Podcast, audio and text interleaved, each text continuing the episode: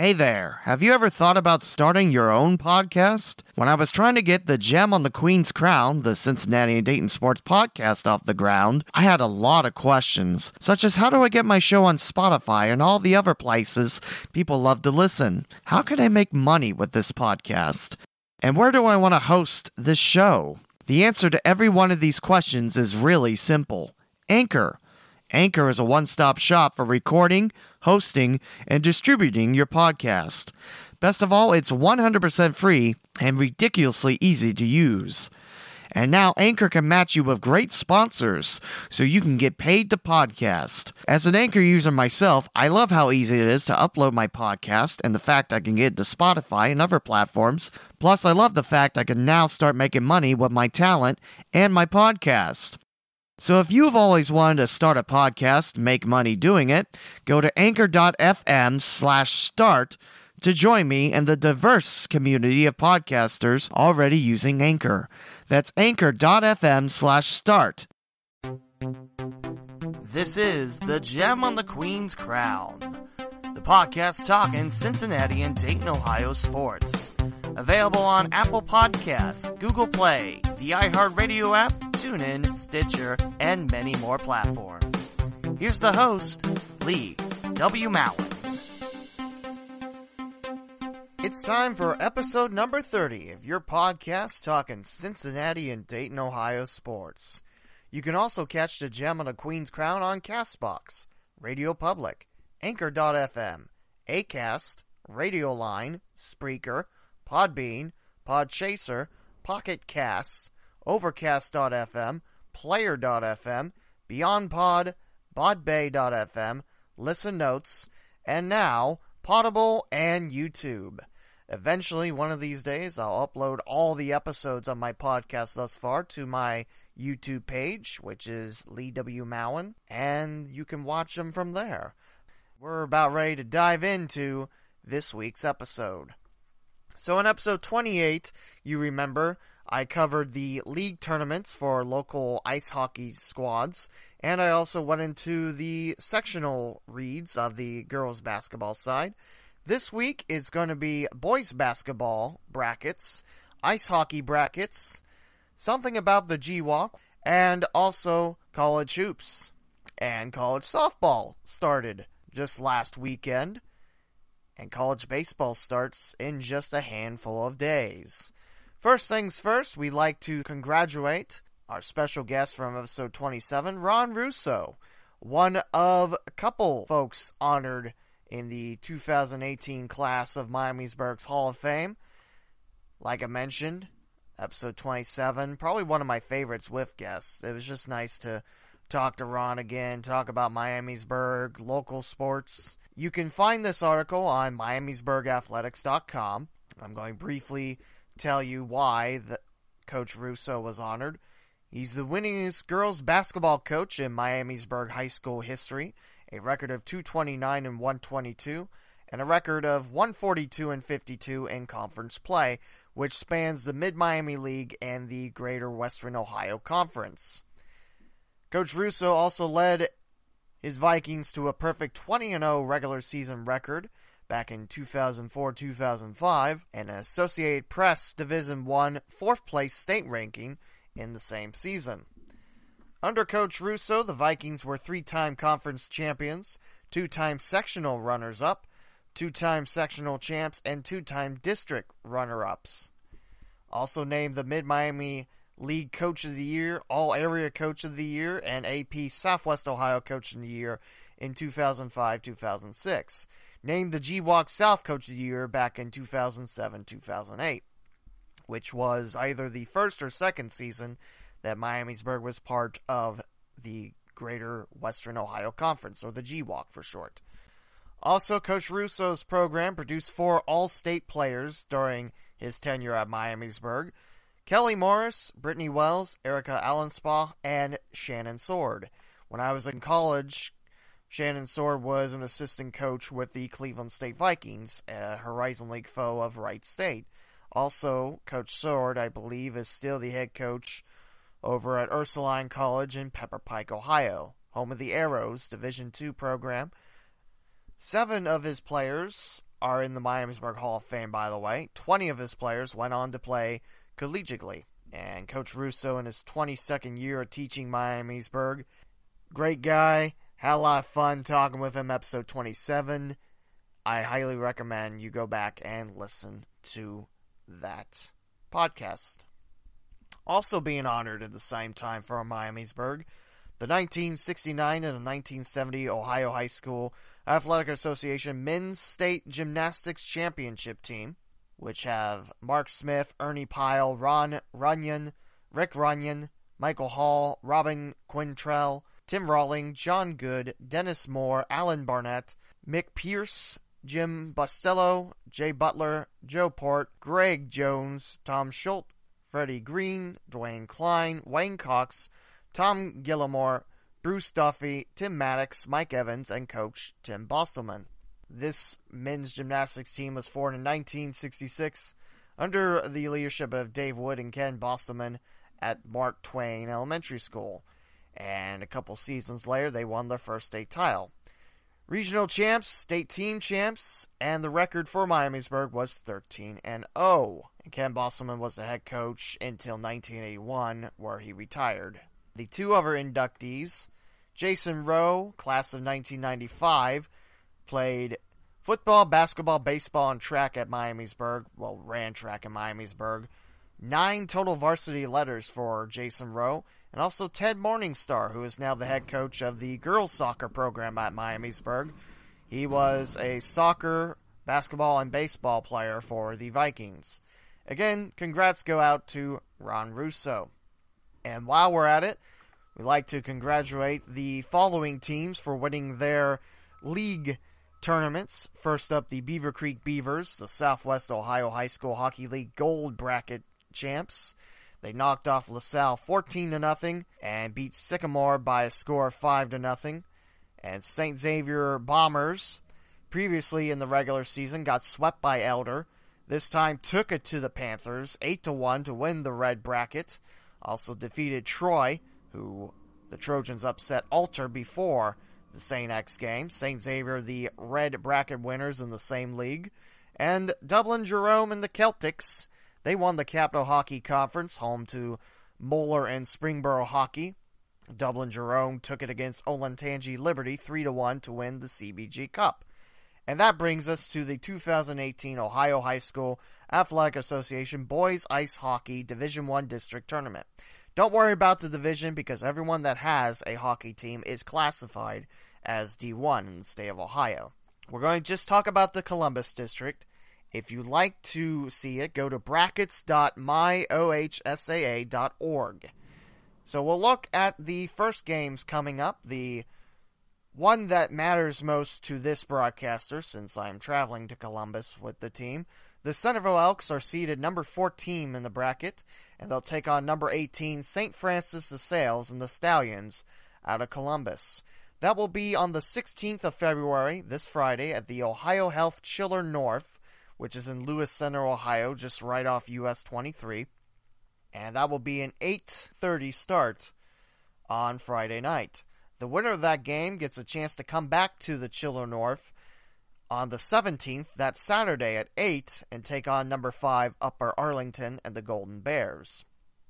And whoever wins that side of the bracket will play at the Ice House at Nationwide Arena, which is a spare rink, on the 24th of February at 2:45, and that will be the winner of Upper Arlington versus Centerville slash St. Francis of Sales, taking on the winner of number 3 St. Charles against the winner of number 11 Olentangy Orange and number 23 Mason and the Comets. So that's part of the Columbus District bracket. There are a couple teams receiving first round byes, meaning their first game is Saturday the 17th, not the 16th. That is number 1 Dublin Jerome, number 5 Upper Arlington, number 3 St. Charles, those teams I mentioned, number 2 Olentangy Liberty, number 8 Bishop Watterson, number 4 Archbishop Moeller out of Cincinnati, and number 6 Olentangy against number 9 New Albany. So we'll start from the top. Number 1 Dublin Jerome will have the winner of number 20 Sycamore and number 21 Dublin Scioto, which I mentioned in episode 28, at least I thought I did. Dublin Scioto does not play a varsity schedule like most of your teams do. Therefore, that's why they're seeded so low. They do not get to play in the CBJ Cup in the champion bracket. They got to play in the consolation bracket. So again, Sycamore Dublin Scioto, winner of that game, will take on number one Dublin Jerome. And we move on to the bottom side of that bracket. By the way, the Sycamore versus Dublin Scioto game is at the Ice House at Nationwide Arena, Friday the 16th. That game is at 6:30.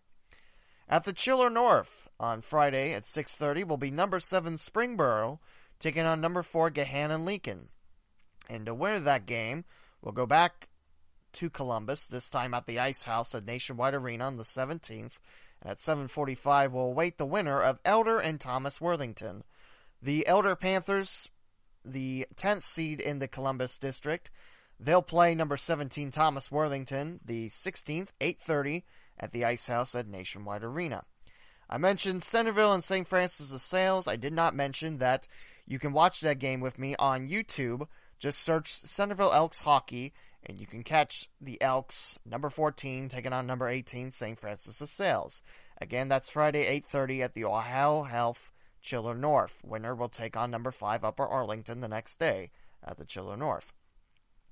I mentioned Olin Olentangy Orange has number 23 Mason. That's a Saturday game, 145 at the Ice House and Nationwide Arena. And St. Charles will get the winner of Orange and Mason at 11:30 on Sunday the 18th at the Chiller North Rink 2.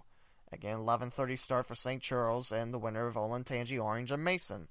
Olentangy Liberty has the bye as they'll wait for their game on Sunday at 11:15 at the Ice House and Nationwide Arena. They'll take on the winner of number 16 Archbishop Alter and number 19 Beavercreek, and that will be a 3:45 puck drop on the Saturday, the 17th at the Ice House and Nationwide Arena. That's a nice local matchup, Alter and Beavercreek.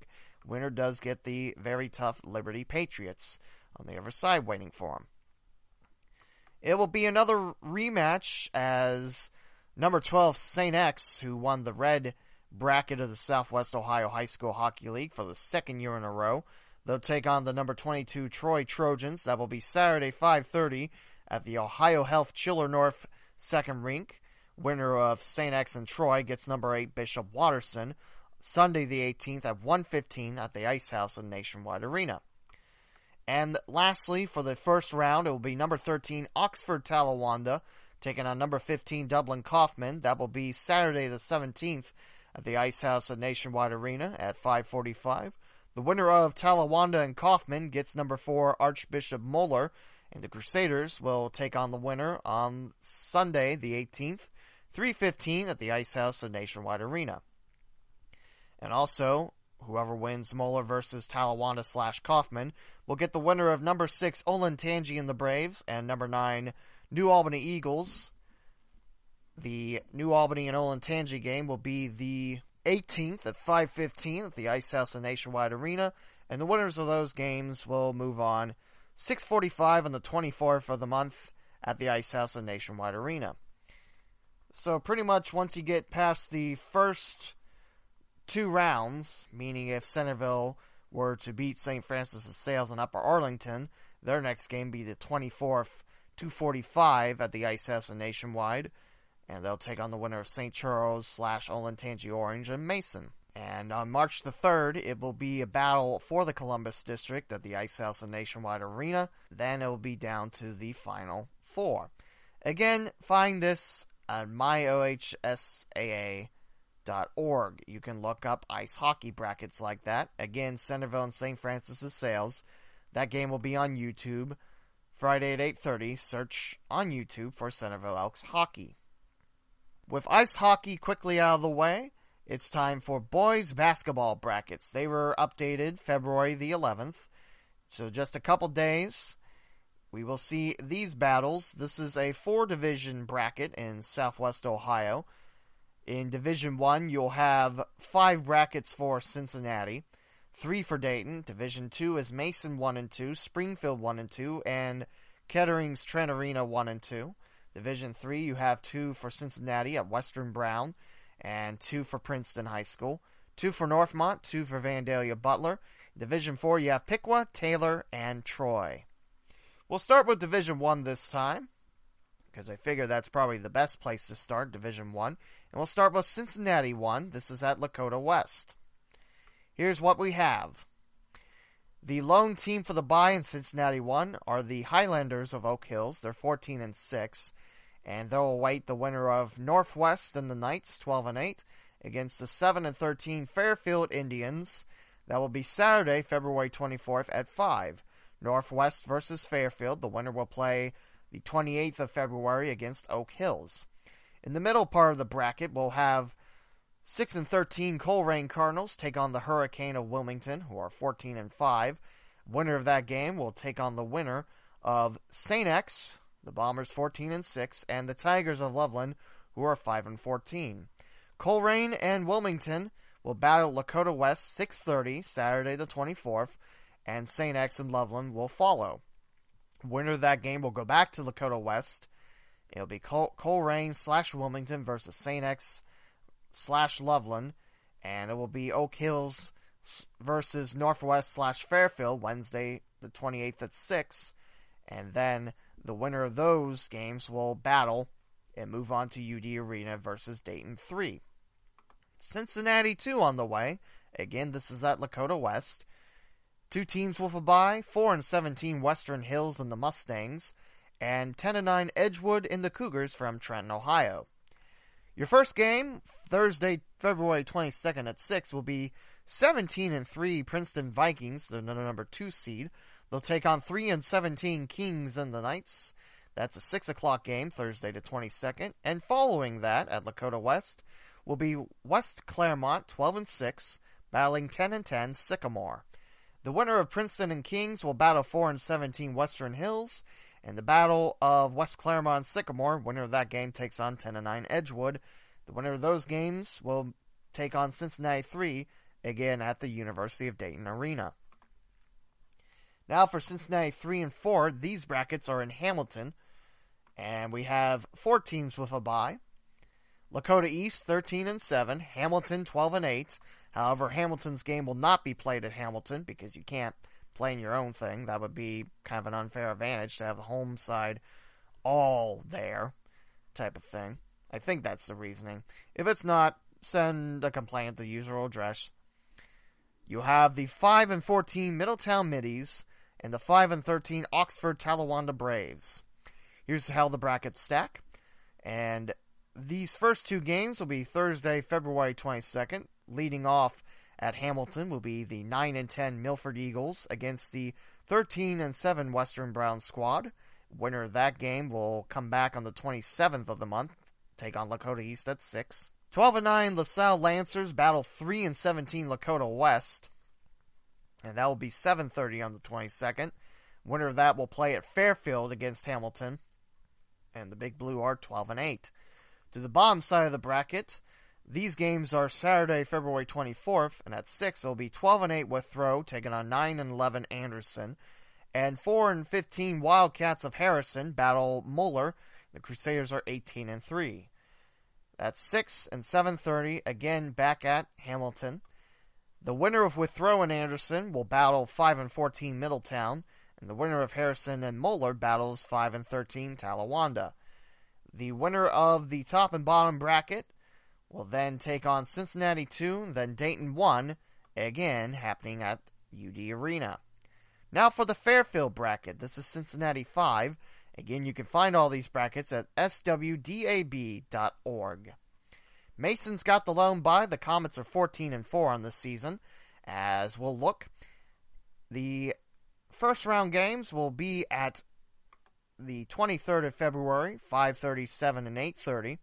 Your first game is 11 and 10 Elder taking on 8 and 13 Mount Healthy. Then you'll have Winton Woods. The Warriors are 13 and 5 taking on the Spartans of Turpin 5 and 15. And then Walnut Hills will battle Little Miami. The Eagles of Walnut Hills 15 and 5. The Panthers of Little Miami 8 and 13.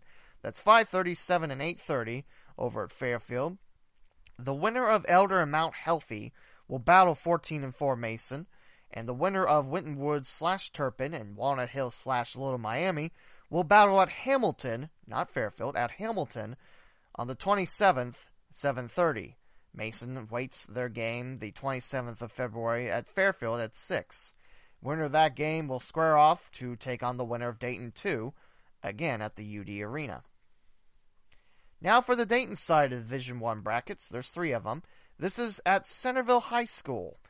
Miamisburg's got the lone bye. The Vikings are 16 and 4 on the season, and the number 4 seed opposite number 3 Vandalia Butler 18 and 2. The Vikings and the Aviators have the byes. Miamisburg will await the winner of Lebanon and Belmont. The Bison are 12 and 6 and the Warriors are 14 and 6. This game will be played at Trotwood. The first round games are at Trotwood Madison. Lebanon and Belmont will square off the 24th at 6. Xenia and Fairmont, the Bucks 10 and 10 and the Firebirds 11 and 8. That will be 7:30 the 24th. Both those games at Trotwood Madison. Miamisburg and Butler will battle the winner of those games. Miamisburg will get either Lebanon or Belmont. That'll be 28th of February, a Wednesday at Centerville at 6, and afterwards will be February 28th at 7.30, Vandalia Butler squaring off against the winner of Xenia and Kettering Fairmont. Winner will battle each other March 3rd at 7, and then it'll be to UD Arena take on Cincinnati 4's winner.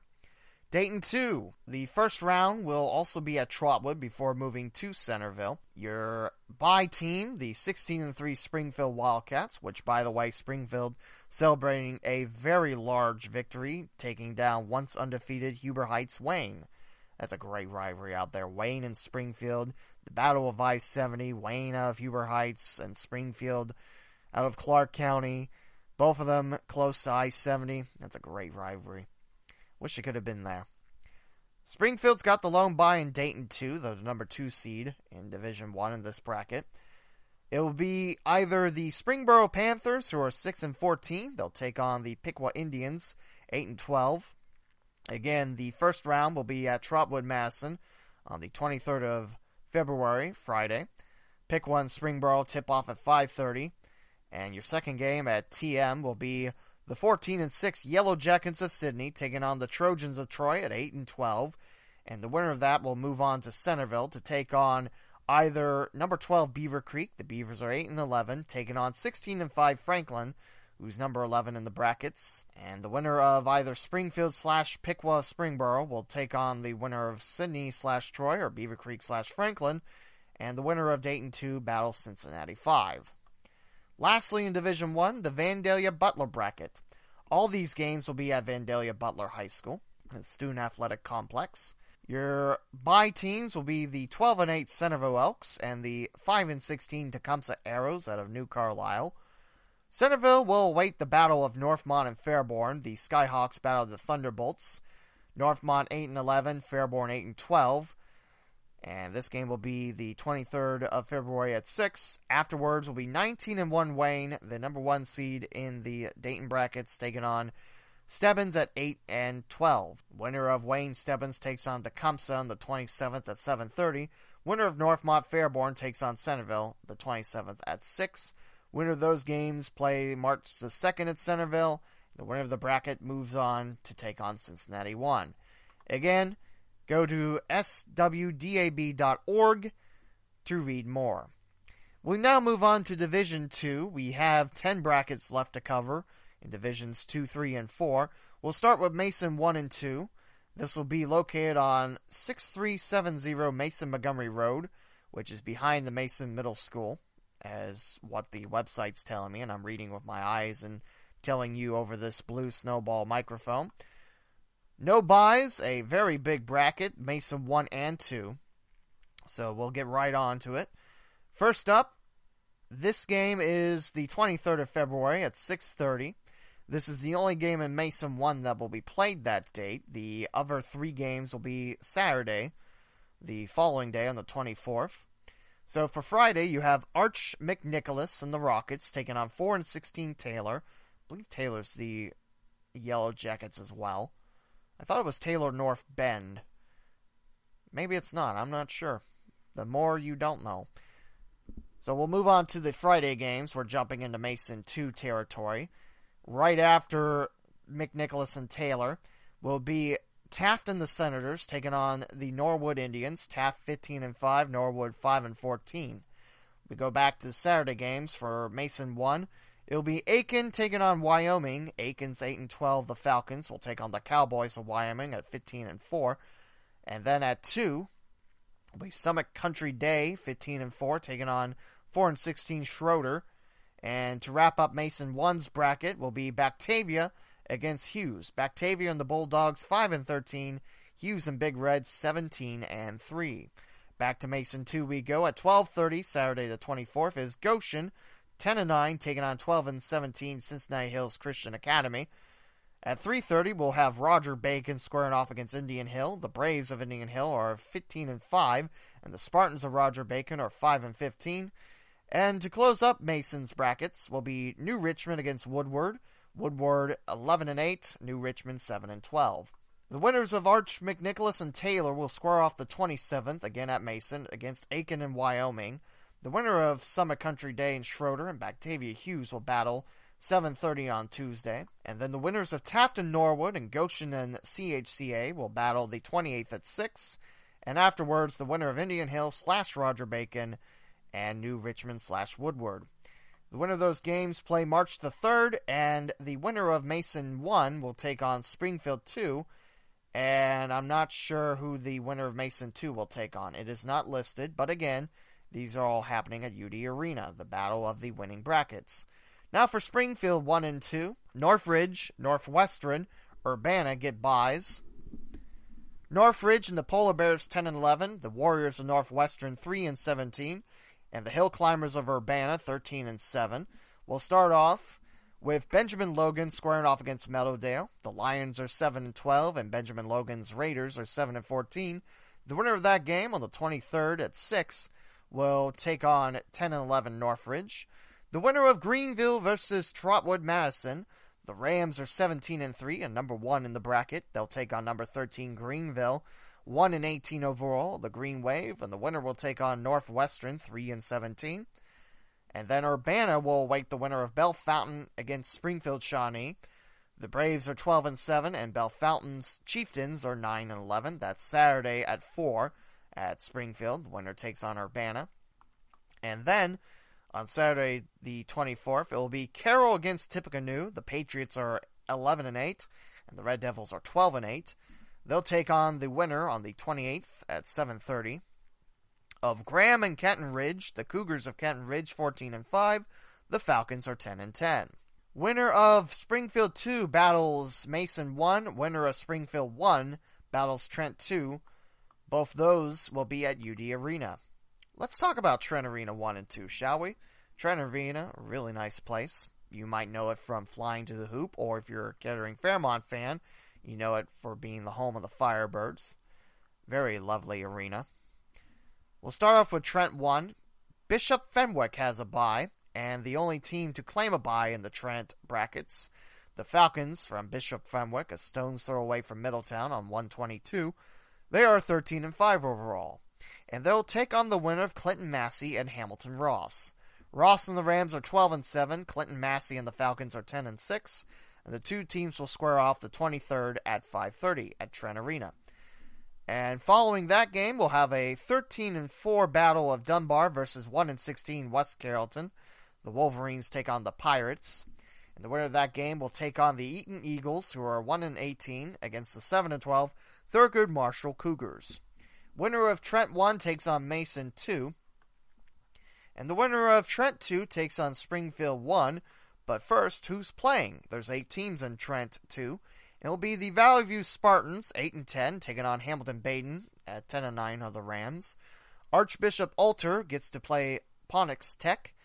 And the Knights are 5 and 14. The Golden Panthers are 7 and 11. And the winner of those four teams I mentioned battle on the 27th at 6.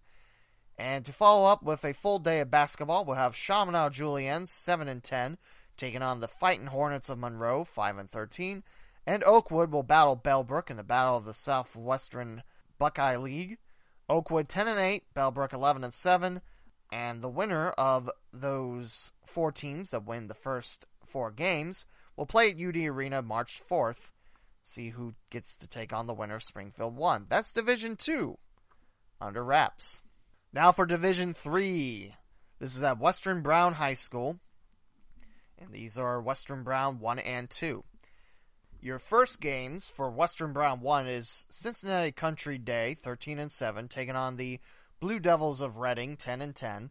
The winner of that game, which is played the 24th at Saturday at 4:30, will take on the winners of Mariemont who are 10 and 10 and the winner of Mariemont versus CCD and Reading will battle either Blanchester or North College Hill. The Trojans are 18 and 2, and the Wildcats of Blanchester are 7 and 12. That will happen Wednesday, the 28th at 6, and the winner of those games will battle the 3rd of March at 3, and then the winner of Western Brown 1 takes on Northmont 1 at UD Arena. Now for Western Brown 2. Your bye teams will be Georgetown 14 and 6, Madeira 14 and 7 will square off against 11 and 9 East Clinton and the Astros. Your first game of WB will be Clark Montessori 11 and 10 taking on 14 and 6 Cincinnati Christian. The winner will take on Georgetown, and the winner of those two games battle the third at 4:30 and take on Northmont 2 which is not the next one to read. This one is Cincinnati 3 and 4, and this is Princeton running 2. I believe they'll take on the winners of Butler 1 and 2, and yes, Princeton 1's got Vandalia Butler 2, Princeton 2 has Butler 1. Your bye teams in the bracket St. Bernard, Clermont Northeastern against Fayetteville, Finneytown, Williamsburg versus Seven Hills. Your first games Friday the 23rd. First up is Purcell Marian against Bethel Tate and that will be a 6 o'clock tip off at Princeton. The Cavaliers of PM are 15 and 5 against the Tigers of Bethel Tate, who are 6 and 14. And then the first part of the Princeton bracket can start with Riverview East 8 and 9 taking on Deer Park, and the Wildcats are 20 and 0. I could make the same statement I did in episode 28 about why it's not Deers or something, but that's not fair, and that's not really, you know, it's nitpicking at best. Besides, later I'll have an episode released about logos and nicknames. The winner of Riverview East and Deer Park will battle the 28th against St. Bernard and the Titans. I know, it's not St. Bernard, St. Bernard's. Again, nitpicking at best, but St. Bernard is 6 and 14. They're the Titans. Clermont Northeastern and Fayetteville will get the winner of those three squads. This is Wednesday the 28th at Princeton. Six for St. Bernard, the winner of Riverview East and Deer Park, and 7:30 Clermont Northeastern and Fayetteville. Winner of those games will go take on Butler 2 at UD Arena. Princeton 2, the winner of Purcell Mary and Bethel Tate, will take on 4 and 16 Finneytown. And then Williamsburg and Seven Hills, the Stingers 10 and 11, Williamsburg 10 and 9. The winner of that game will get the winner of Finneytown slash Purcell Marian slash Bethel Tate and take on UD Arena and Butler 1 not to take on UD Arena. It's a building. Unless you have powerful construction tools, then you can't really take on a building. I've heard people try and break their wrists. It's kind of funny, but it's also kind of sad. Northmont 1 and 2 in Division 3 looks something like this. Waynesville, Bethel, Greenview, and Milton Union get the buys. For Northmont 1, it will be first up at 6 on Friday, the 23rd, 9 and 11 Arcanum Trojans taking on the Tigers of West Liberty Salem, 14 and 9. And following that will be Houston, who are 3 and 16, taking on 16 and 3 Versailles. And I could put in a wager saying that WTGR will be there for Versailles against Houston. Scott Ward, who was my guest on episode 29, is a big Versailles Tiger guy. He follows his Tigers as he's a proud alum. The winner of Versailles and Houston will take on 2 and 18 Milton Union. The winner of Arcanum and West Liberty Salem will get 12 and 9 Greenview. That's Northmont 2, and the winner of Northmont 2 battles Western Brown 2 at UD Arena March the 7th. For Northmont 1, it starts off with Troy Christian and the Eagles, 18 and 2, taking on the Lakers of Indian Lake, 9 and 12. That's at 6 Saturday the 24th. Following will be the Vikings of Miami East 9 and 12 against the Knights of Greenon 8 and 11. Winner of Miami East Greenon get Bethel. The Bees are 16 and 3 and running away with the Cross County Conference. Almost had a scare at Tri Village, but the Bees still perfect in CCC play. Winner of Troy Christian Indian Lake gets 10 and 11 Waynesville and the Spartans. It's your Northmont bracket now for the Vandalia Butler bracket in Division 3. Brookville, Northeastern, Dayton Christian, Preble Shawnee, and Twin Valley South get buys. And here's how Butler 1 starts off. Saturday, the 24th, at 4 o'clock, will be 9 and 11 Carlisle and the Indians, taking on the Blazers of National Trail, who are 12 and 8. And the winner of that game gets 13 and 7 Brookville. Northeastern and the Jets, 4 and 15, await the winner of Anna and Dixie. New Lebanon Dixie and the Greyhounds, 5 and 16, taking on the Rockets of Anna, 17 and 4. And for Butler 2, Dayton Christian will square off against Preble Shawnee. Both the Warriors and the Aerials are 14 and 5, and they'll take on the winner of either. Twin Valley South, the Panthers out of my hometown, West Alexandria, 9 and 11, against the winner of Middletown Madison, 18 and 3, and Stivers, 9 and 11, are the Tigers. The winner of Dayton Christian Preble takes on the winner of South slash Middletown Madison slash Stivers, and Butler 2 gets Princeton 1. Princeton 2 gets the winner of Butler 1. And that wraps up Division 3. We got three brackets left. Hang with me, folks. Division 4 is up next. Piqua, Taylor, and Troy. We'll start off with Piqua. Russia, Bradford, and Ansonia will get the buys in the Piqua bracket. The Raiders of Russia are 12 and 6. Bradford and the Railroaders are 1 and 19, and Ansonia 10 and 9 on the year of the Tigers. Here's your first round in Piqua. Lehman Catholic, 7 and 12, gets 5 and 15 Covington and the Buccaneers. And the winner of that game squares off with Russia. We'll have Jackson Center against Mississinewa Valley. Both teams are 11 and 9, the Hawks, the Blackhawks, and the Tigers. And Fairlawn, 10 and 10, takes on the Cardinals of Triad, 14 and 6. Winner of Piqua 1 gets Troy 1 at UD Arena on the 9th of March. For Piqua 2, the Railroads of Bradford will await the winner of 19 and 2 Fort Loramie and the Redskins against the Indians of Mechanicsburg, who are 1 and 19. And Ansonia gets the winner of Riverside versus Botkins. Trojans are 7 and 14, Riverside 8 and 12. On for Taylor High School in Division 4 boys basketball. Hillcrest James Gamble Montessori, SPCA, Middletown Christian, and New Miami have the buys. Gamble Montessori and and SPCA will square off. 9 and 9 Gamble against 2 and 14 SPCA. Middletown Christian will await the winner of Euler and Felicity Franklin. And New Miami, the Vikings are 7 and 14, takes on the winner of Cincinnati College Prep 8 and 13 against Miami Valley Christian. If you want to nitpick, I don't think Miami Valley Christian is actually in the Miami Valley. It's in Hamilton County. Miami Valley, if you don't know your geography, stops right at the Butler, Warren, and Clinton line towards the south. So once you get into the Cincinnati area, you're kind of out of the Miami Valley. Then again, in the tri state area, the line stops north, Butler, Warren, Clinton. It stops right before you get to Dayton. Why do you care? I don't know. So again, Miami Valley Christian, Cincinnati College Prep get the winner of New Miami. Euler Felicity Franklin gets Middletown Christian. Gamble Montessori and SPCA will wait the winner of Hillcrest versus Ripley, Union Lewis, and Laughlin. Again, Laughlin versus Ripley, Union Lewis will take on Hillcrest and then take on the winner of James Gamble Montessori and SPCA. Actually, I don't know what SPCA is without the fear of my computer locking up, I will look and tell you that SPCA is the School for Creative and Performing Arts. It's a world class public K 12 arts school where dedicated students prepare for a lifelong involvement in artistic and scholastic pursuits. And the mission of this is not to read everything on the first thing I found on Google.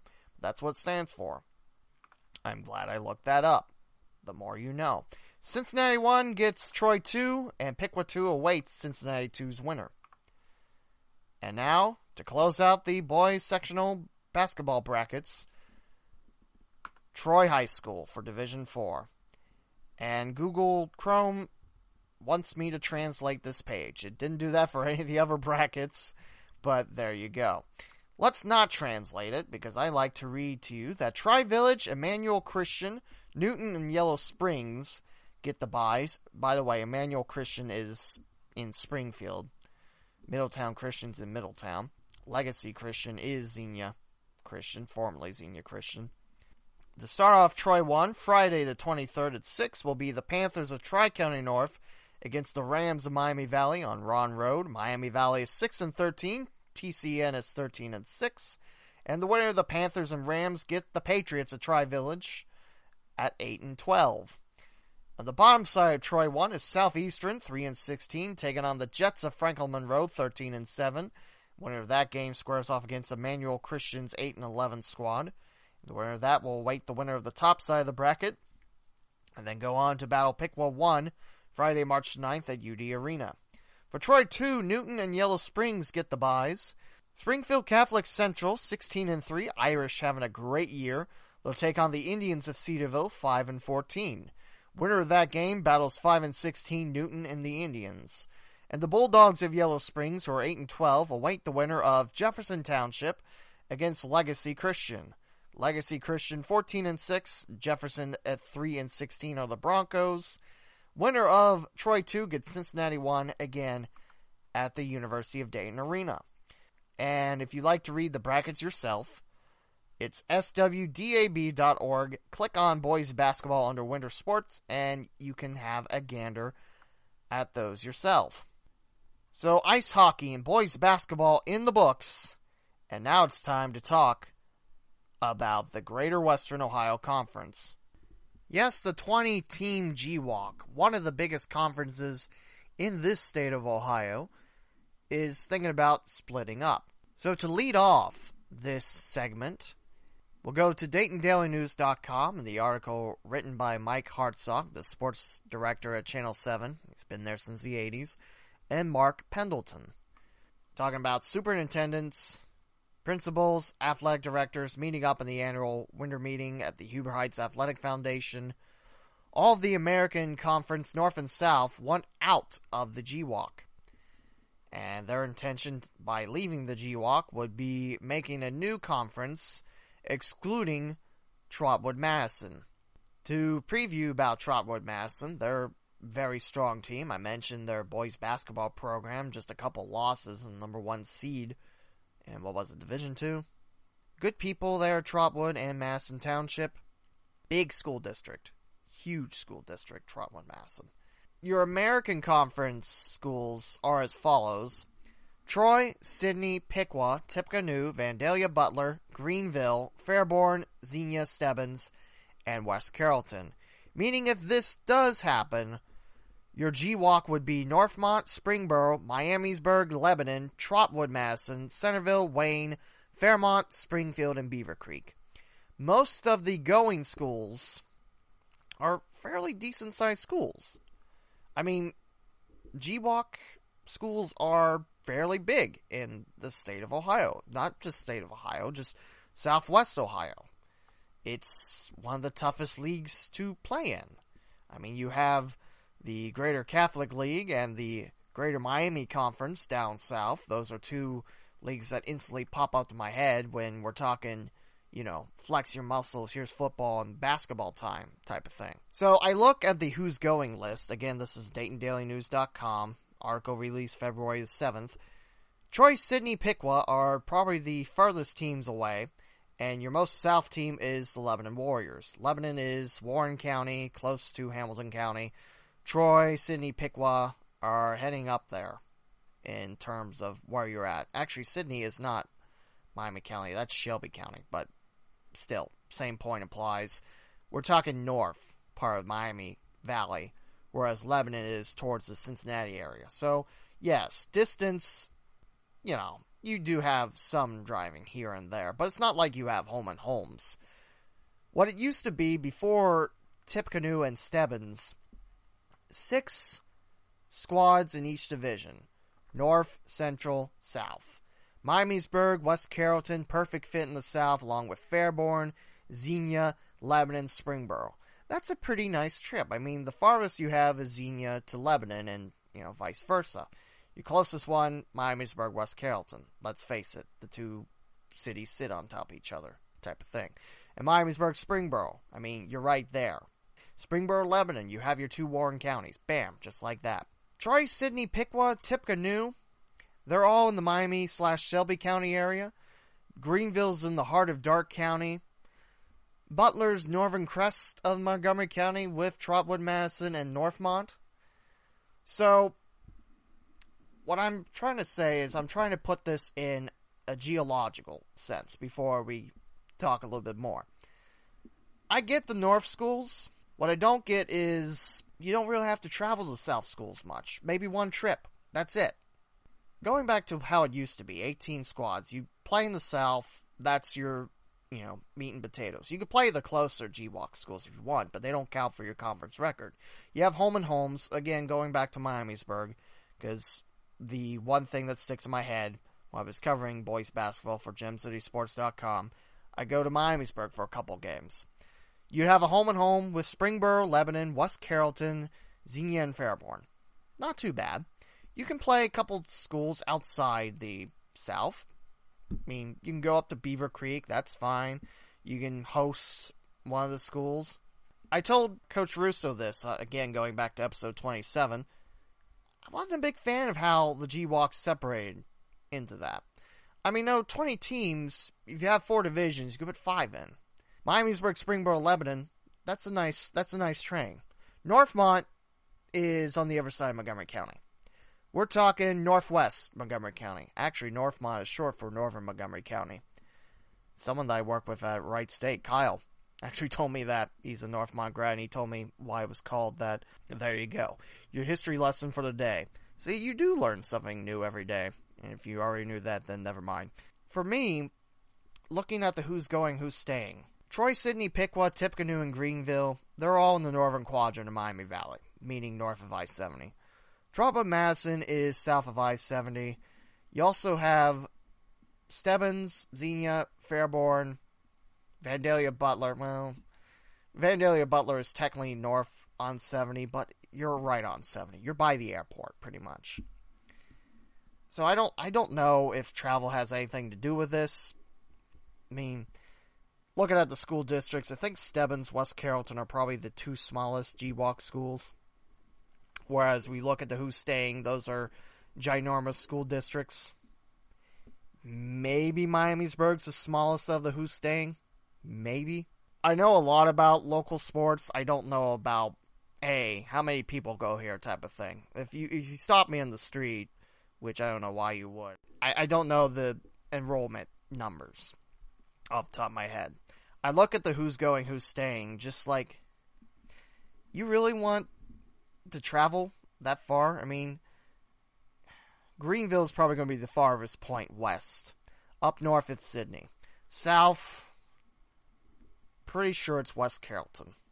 Pretty sure it's West Carrollton. East would be Xenia. Alright, I guess. For the staying, Northmont, Trotwood, Madison would be northwest. South is Lebanon. East would be Springfield and Clark County. I mean, you have Springboro, Miamisburg, Centerville, Kettering, Fairmont, technically. All in a chain. Springboro and Lebanon, too. I sincerely hope it's not based on a racial thing. I sincerely hope not. I don't know. I know Trotwood Madison's looking for answers, which, by the way, is also another Dayton Daily News article. And this is Trotwood Superintendent seeks answers about impending GWOC breakup. This one's Marc Pendleton and Caroline Reinwald. The superintendent of Trotwood Madison City Schools, Kevin Bell, would like answers about the impending breakup. I mean, I'd like answers as well, because for me, my spat about how there's a four team district, I mean, this it's minimal. You can fix that. You can have four divisions of five schools. You could try to make it, you know, more competitive, more geologically closer to each other. A couple days ago, about the same day that I saw the GWOC is looking to break up, I asked David Fong, who is a sports writer up in Troy, I asked him, What do you think will happen in this situation? And he replies, It sure seems like there's a good chance this will be happening. Nothing's official yet. That's a key word. Nothing will be immediately happening. So if you expect the GWOC to collapse during spring season, that's not happening. Under the GWOC, you have to give a two year notice before something happens. So the earliest we'll see this, what, 2020, 2021? The Fong on Twitter continues to say, If I had to make a prediction, I think this will happen. Again, who would be leaving the GWOC? It's the American Conference teams of Troy, Sidney, Piqua, Tippecanoe, Vandalia, Butler, Greenville, Fairborn, Xenia, Stebbins, and West Carrollton. Keep in mind, Tippecanoe and Stebbins were the newest members to the GWOC, Who is staying put? Northmont, Springboro, Miamisburg, Lebanon, Trotwood, Centerville, Wayne, Fairmont, Springfield, and Beavercreek. And right now, your districts look like this. For American North, it's Butler, Greenville, Piqua, Sidney, Tip, and Troy. For American South, it's Fairborn, Trotwood, Stebbins, West Carrollton, Xenia. That's. North is pretty well set. That's your northern part of the Miami Valley. I think your farthest trip is probably Vandalia Butler to Sidney. That's not terrible. That's that's under an hour. The American South, however, if Trotwood Madison's that close to Stebbins, Fairborn Stebbins are right next to each other. In fact, the county line of Montgomery and Greene split that up. West Carrollton's towards the south, towards Miamisburg, Green, and Greene County has Xenia. That's kind of a hike. Fairborn Xenia is pretty close to each other, too. That's kind of spaced out type of thing. North is a better fit geologically. For the national side, this is the side that'll be staying. For the east, it's Beavercreek, Centerville, Fairmont, Springfield, Wayne. Farthest one is Springfield to Centerville. Centerville south of Kettering, so yeah, I would say that's probably it. Centerville Beavercreek's not terrible. It's 675. It's a couple minutes. National West is Lebanon, Miamisburg, Northmont, Springboro. I already touched on this. I don't like how Northmont's the lone one from Northwest Ohio and everyone's Warren County and South Montgomery County. I'm not in charge of the GWOC. I don't claim to be a conference manager. GWOC know what they're doing. Like I said, 20 schools. The GWOC's been around for years. So going on from the original article on Dayton Daily News, this is from GWOC Commissioner Eric Spar. And like I said, Eric does a nice job with GWOC. There's schools in those marquee spots that won't that won't be able to feel they're competing and have a chance to have success. That's a driving factor from those schools, which I get. Like I mentioned, you'll have your schools that muscle in sports. Trotwood Madison, definitely a school that they rock in sports. I mean, there's other schools that rock in sports as well. It's just it's a big cycle, you see. Like I mentioned, in the Dayton area, GWOC is the biggest. The Southwestern Buckeye League and Cross County Conference have 14 members. However, in the CCC, not everyone has football. Not everyone has the same number of sports. Franklin Monroe and Newton, I think, are the only two teams that don't have football. And the CCC has Fort Loramie, just for football only. Try to counter that.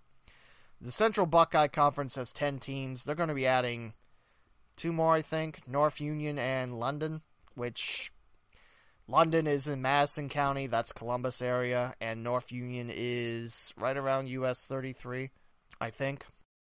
Going to this article, also in Dayton Daily News, five things to know about the impending breakup of the GWOC. I mentioned who's leaving and who would be left. The Rams would be welcomed into the National Conference, or the teams that would be staying put. This has to be addressed with formal documentation by April 1st, meaning that if they don't get it done by then, they'll have to wait till next season. There could be talks to leave earlier, but like I mentioned, normally in a GWOC you have to give a two year notice if you're going to leave the GWOC would be a thing still until 2019 2020. Then, if the split up were to happen, it also says on the five things to know why split school size, enrollment. And like I mentioned, the who's going, they they do have the smaller schools in the GWOC, and think that maybe the GWOC's, you know, not the answer, which is which is fine. Still a little sad. I think if I were the GWOC, I think what I would do is probably realign the GWOC to make the going schools a little happier. Maybe not two districts of 10. I think that's. Then you don't have the home and homes. You can't go back to three of six teams each because then what are the other two schools going to do about it? I don't know. I mean, that's what kind of. That's what kind of it is right now, type of thing. Your American and your national conferences we'll see how this goes. I wish all the schools best of luck. I wish the GWOC best of luck. If any more news happens, I'll be sure to talk about it on my podcast. Also, whenever the next roundtable is with Mark Schlemmer, we'll talk about that as well, because I know Mark will have something to say. Hopefully, the guests will have something to say as well. We are planning to do the women's roundtable. That's been pushed to next Tuesday because next Monday is no good for this podcaster. By the way, I have something planned Monday as well. Won't tell you what it is, but there you go. So that's the GWOC news. I'm sure you heard all about it, and I'm sure you have your own opinions, which is fine. You're allowed to have your own opinions. I'm sure you think mine suck, which is fine. I don't censor opinions. I just censor cuss words because if I have cuss words and I don't mark it as explicit, then Apple Podcast kicks me off, and that's kind of the whole run right there. So we talked about hockey, we talked about basketball, we talked about the GWOC. Now we look at first our Division One state champions for wrestling. St. Paris Graham picks up their sixth state wrestling title. Congrats go out to the Falcons, and like I mentioned, that program is just so strong in wrestling. Catchers and pitchers report today for all MLB squads, meaning baseball is on the way. But what I care about is college baseball. That starts this Friday for all local squads. I've been looking at the local team Twitter feeds, and yeah, they're excited. I know this PA announcer's excited. So let's tell you a little bit about the teams around the Cin-Day area. Wright State picked to win the Horizon League. Northern Kentucky picked fourth. The Flyers picked 11th out of the A10 out of 13 squads. Cincinnati 9th out of 9. Scott Googins, the previous head coach of Xavier, moves cross town to lead the Bearcats now, taking the place of Ty Neal. The Musketeers are picked second in the Big East. And I have not seen an official poll for the Mid American Conference meaning I can't tell you what the Red Hawks are scheduled to pick. I do know that if Miami comes to either UD or Wright State, I hope they wear those Toronto Blue Jay inspired jerseys because those were sweet. I call them the Sega numbers. If you if you know what Sega's font is, you'll you'll know what I'm talking about. But those are Toronto Blue Jays numbers from back in the day when they won back-to-back World Series in the early 90s as a PA announcer for college baseball, gets an opportunity for not only one but two Division One schools in Dayton area. I'm excited. For the Flyers, it's first year head coach Jayson King, and for the Raiders, it's second year head coach Jeff Mercer. You have options to see baseball in town. At UD, it's free to come in. Just watch where you park because on the right day, if the winds are blowing east and a home run goes through a parking lot, your car is in deep doo doo type of thing. So watch where you park, but free baseball at UD. Come on out. For Wright State, it's cheap baseball. Again, come on out. You won't be disappointed. And I can't wait to talk more about college baseball once it winds up. College softball has started. Normally, college softball starts the week before college baseball. For the Wright State Raiders, it did. Wright State went 0 5 at the Total Control Sports Invite in Rosemont, Illinois. Cincinnati and Xavier do not sport softball teams, I believe. Dayton does.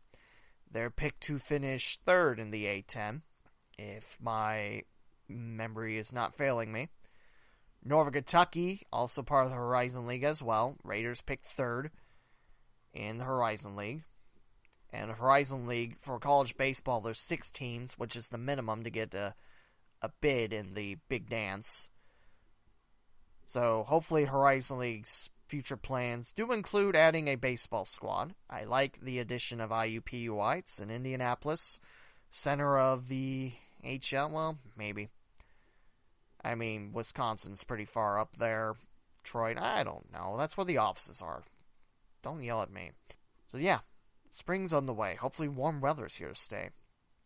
We have birds outside here in Ohio and sounds really nice. Something else that I want to talk about, other than the local college hoops, that's going to be the big race to the finish, if you will, for episode 30, which pre editing I've seen that it's already an hour and some change. Normally, for solo podcasts, I don't like to talk more than an hour because I feel like people get bored or sick of my voice. So that's why I try to keep solo episodes, you know, shorter than normal. For the Dayton Dutch Lions, there is no WPSL team for the season. The Dutch Lions are taking a break. Last year, it was former Dayton Flyers head coach Mike Tucker leading the pack. And this year, 2018, the women's squad will go silent. If you go to ddlfc.com, you can see that 2019 schedule link is already up, but that's kind of far from now.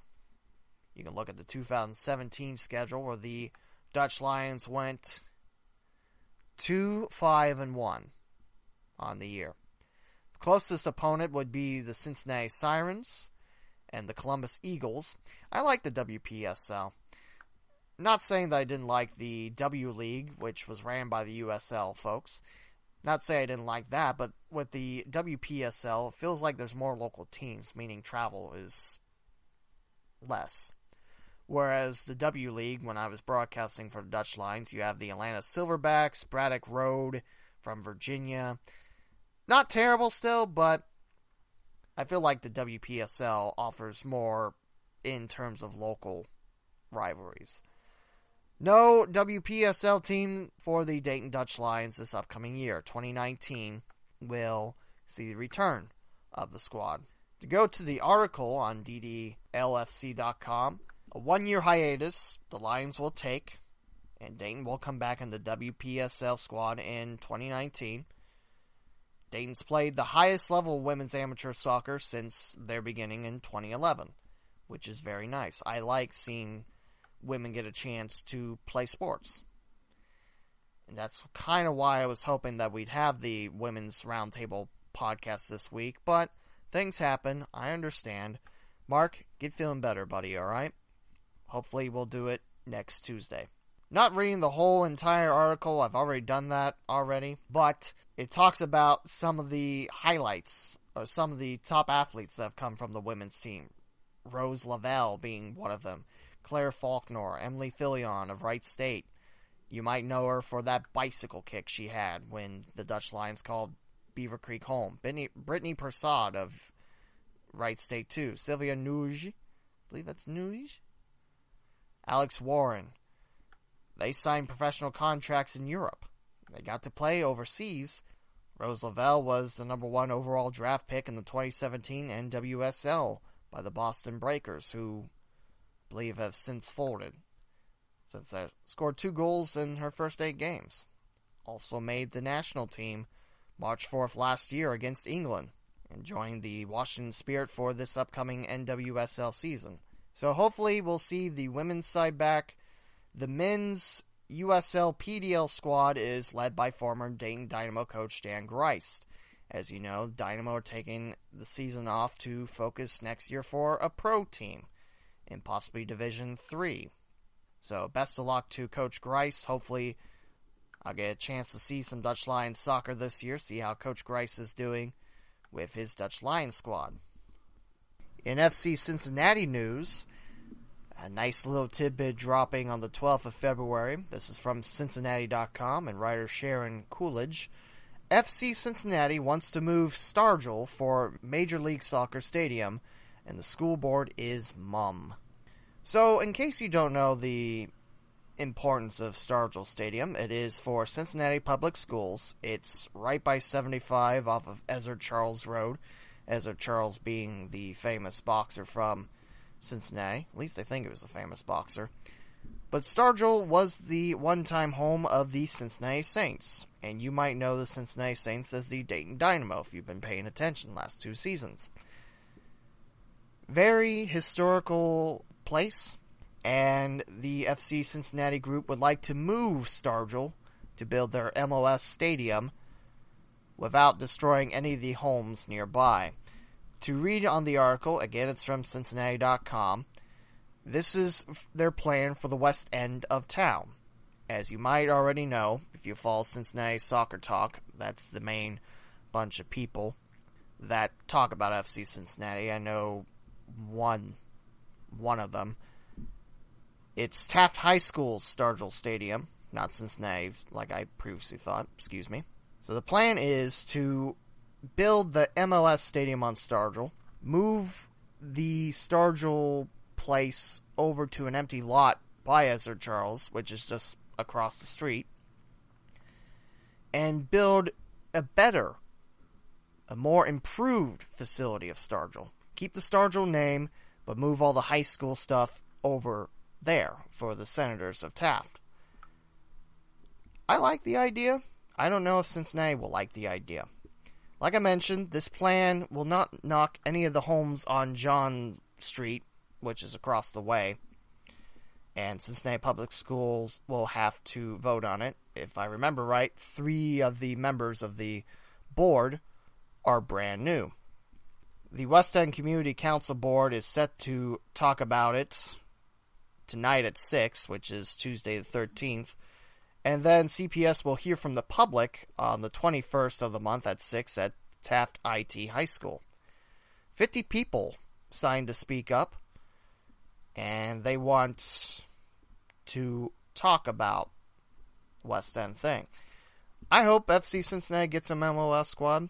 I really do. I still hope that the crew will be saved.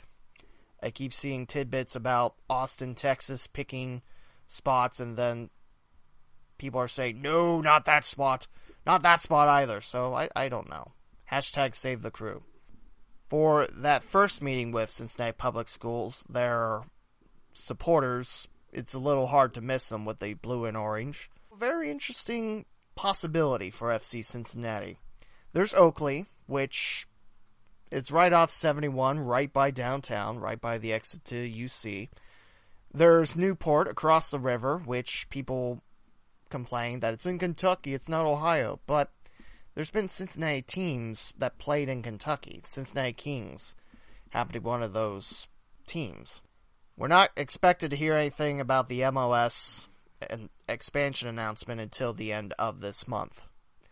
What the new Stargel will bring is synthetic turf, Olympic sized track, and an area for pole vaulting and shot put events, and locker rooms, which the current Stargel Stadium does not have. And this Stargel Stadium will be fenced in, which is important for ticket sales. And the new stadium could house a soccer program, which would have the support for FC Cincinnati. So maybe FC Cincinnati has a program like that. Maybe they start up their own youth soccer program in Cincinnati.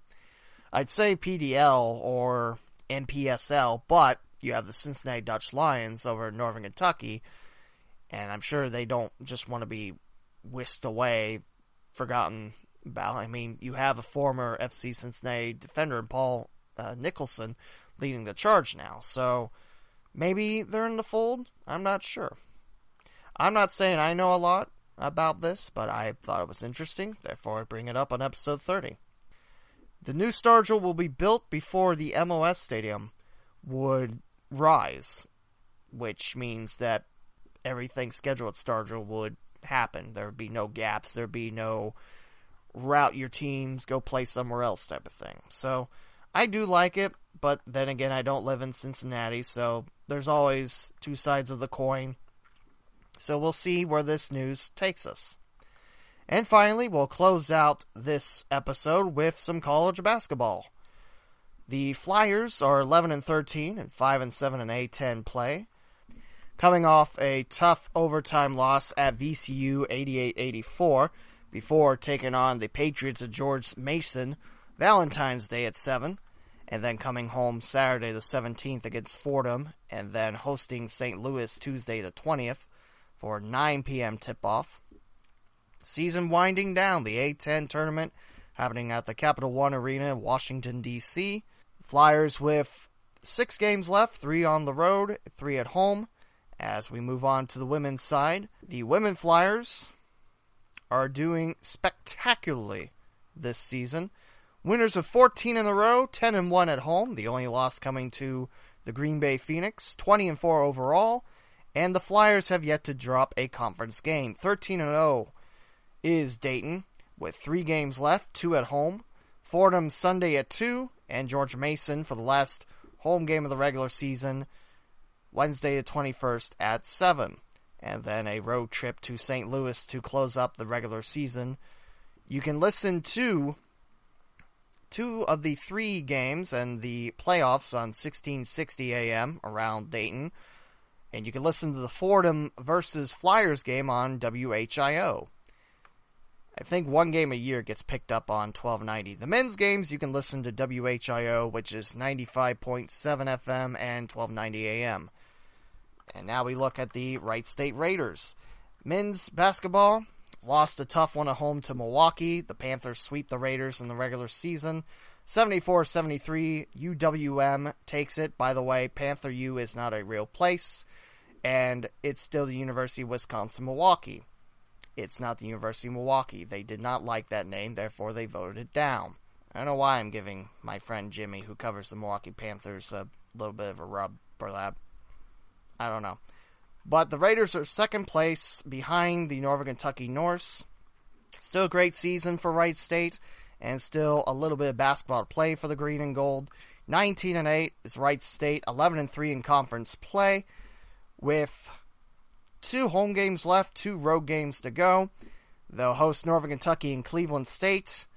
The Norse and the Raiders battle for first at the Nutter Center Friday the 16th at 9. I hope to see the Nutter Center packed to the gills. And Monday the 19th at 7:30, Cleveland State comes in for the last home game of the regular season. And then the Raiders take the Indy to Chicago trip. Used to be when I was in college, it was Chicago with UIC and Loyola. Now it's IUPUI and UIC. Used to be Valpo before they jumped to the Missouri Valley Conference. Raiders at the Jaguars the 23rd of February at 11 a.m. A Friday 11 a.m. game. That's different. And the 25th of February, Sunday at 6 p.m., the Raiders are at UIC. The Flames are just a game back of the Raiders, I believe.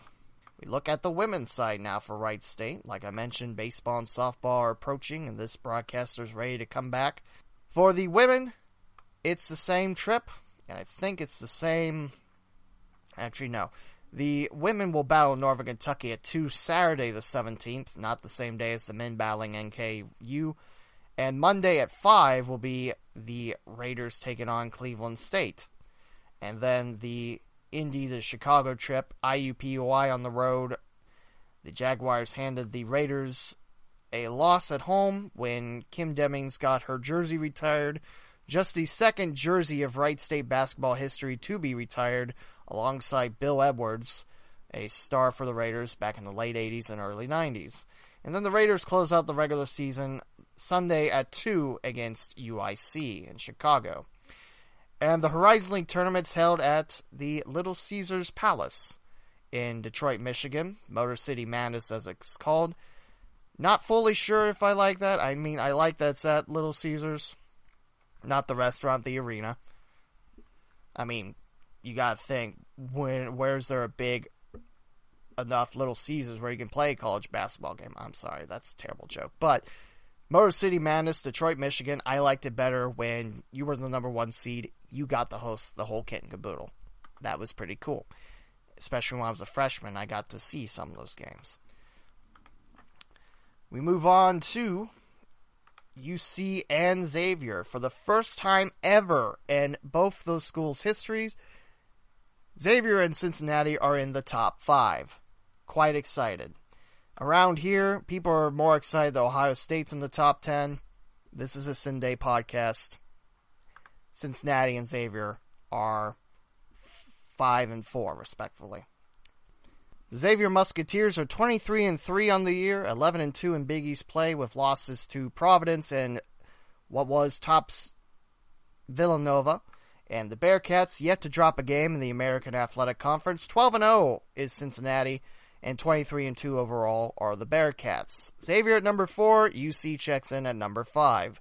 And Xavier's number 4 ranking is the highest in school's history.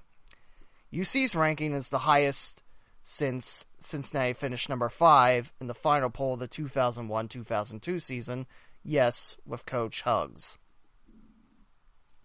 And also, Tom Groeschen of the Enquirer notes that in that season, Steve Logan's senior year, which ended with a second round loss to UCLA and a record of 31 and 4. So quite impressive for Xavier and Cincinnati. Keep on battling. And as I move forward, more talk about Ohio State. Great. So, congrats go out to Xavier and UC as we will take a look at the women's basketball side. We don't talk men's basketball without women's basketball because, you know, those athletes play the same sport as the men do. I mean, it's a little different now with the quarters, which I still don't know how I feel about quarters. But the women's basketball for Xavier, 9 and 17 overall in the Muskies and 2 and 13 in Big East play. And for the Cincinnati Bearcats, 15 and 10 overall and 7 and 5 in AAC play. We'll jump to Miami of Ohio. Actually, just Miami University, but everyone says Miami Oh! Because then people don't know if you're talking about Miami, Florida or Miami, Ohio. Miami University is in Ohio, University of Miami's in Florida. And Miami University in Ohio is the oldest of the two. Because it's named after the Indian tribe. Whereas University of Miami, not sure if it's named after the Indian tribe, but it's named after Miami, Florida. Another lesson. I'm getting very historically lessony on my podcast. Hope that's not a sign I have to quit. Anyway, the men basketball Miami Redhawks are 13 and 12 overall and 6 and 6 in MAC play. Miami dropped a 73 to 67 decision at home to Toledo on the 9th and will make the trip to Ypsilanti, Michigan today at 7 p.m. to take on Eastern Michigan. As we look for the women's side for Miami, the Hawks are 15 and 9 and 7 and 6 in conference play.